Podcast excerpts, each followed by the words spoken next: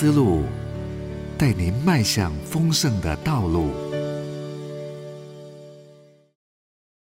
爱的忍耐界限，作者林伟玲老师。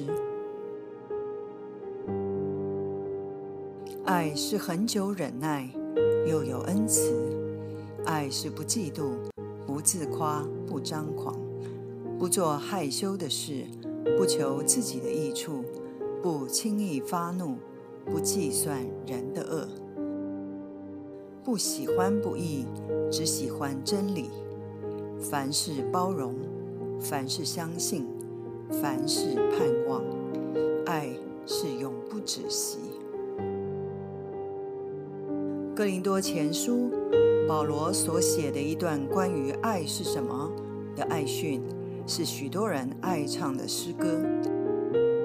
这段著名的爱训的教导，以恒久忍耐开始，以凡事忍耐结束。这样没完没了的忍耐，真需要不小的功力，也令人有些害怕。难道爱的忍耐真不需要立个停损点吗？因爱受苦可以没有界限，真要到生命终点吗？也许这是为何有些看不见底线的善良人，不得不以激烈的手段，早点结束自己爱的磨难。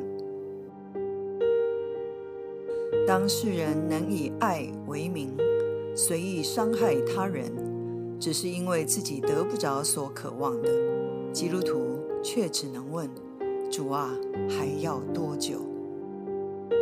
耶稣基督诚然是长久忍耐之爱的模范。美国富勒神学院已故的伦理学教授 Louis Smith 这样解释：上帝的上爱把长久忍耐。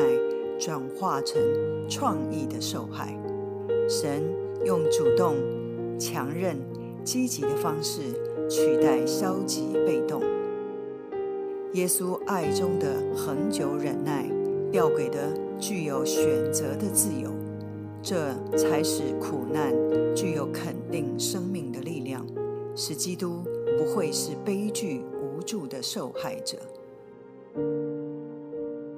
上帝的圣爱诚然是有忍耐的底线与界限的，所以神才会对那些敌对者放手，任凭他们。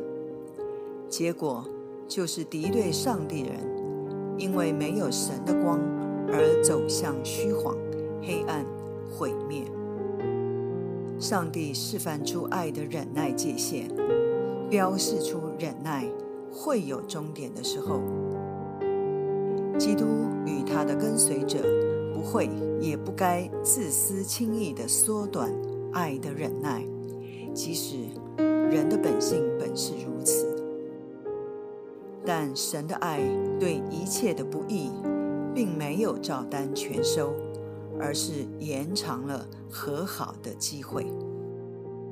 然而，只有不懦弱的爱，其中的忍耐能够终结邪恶。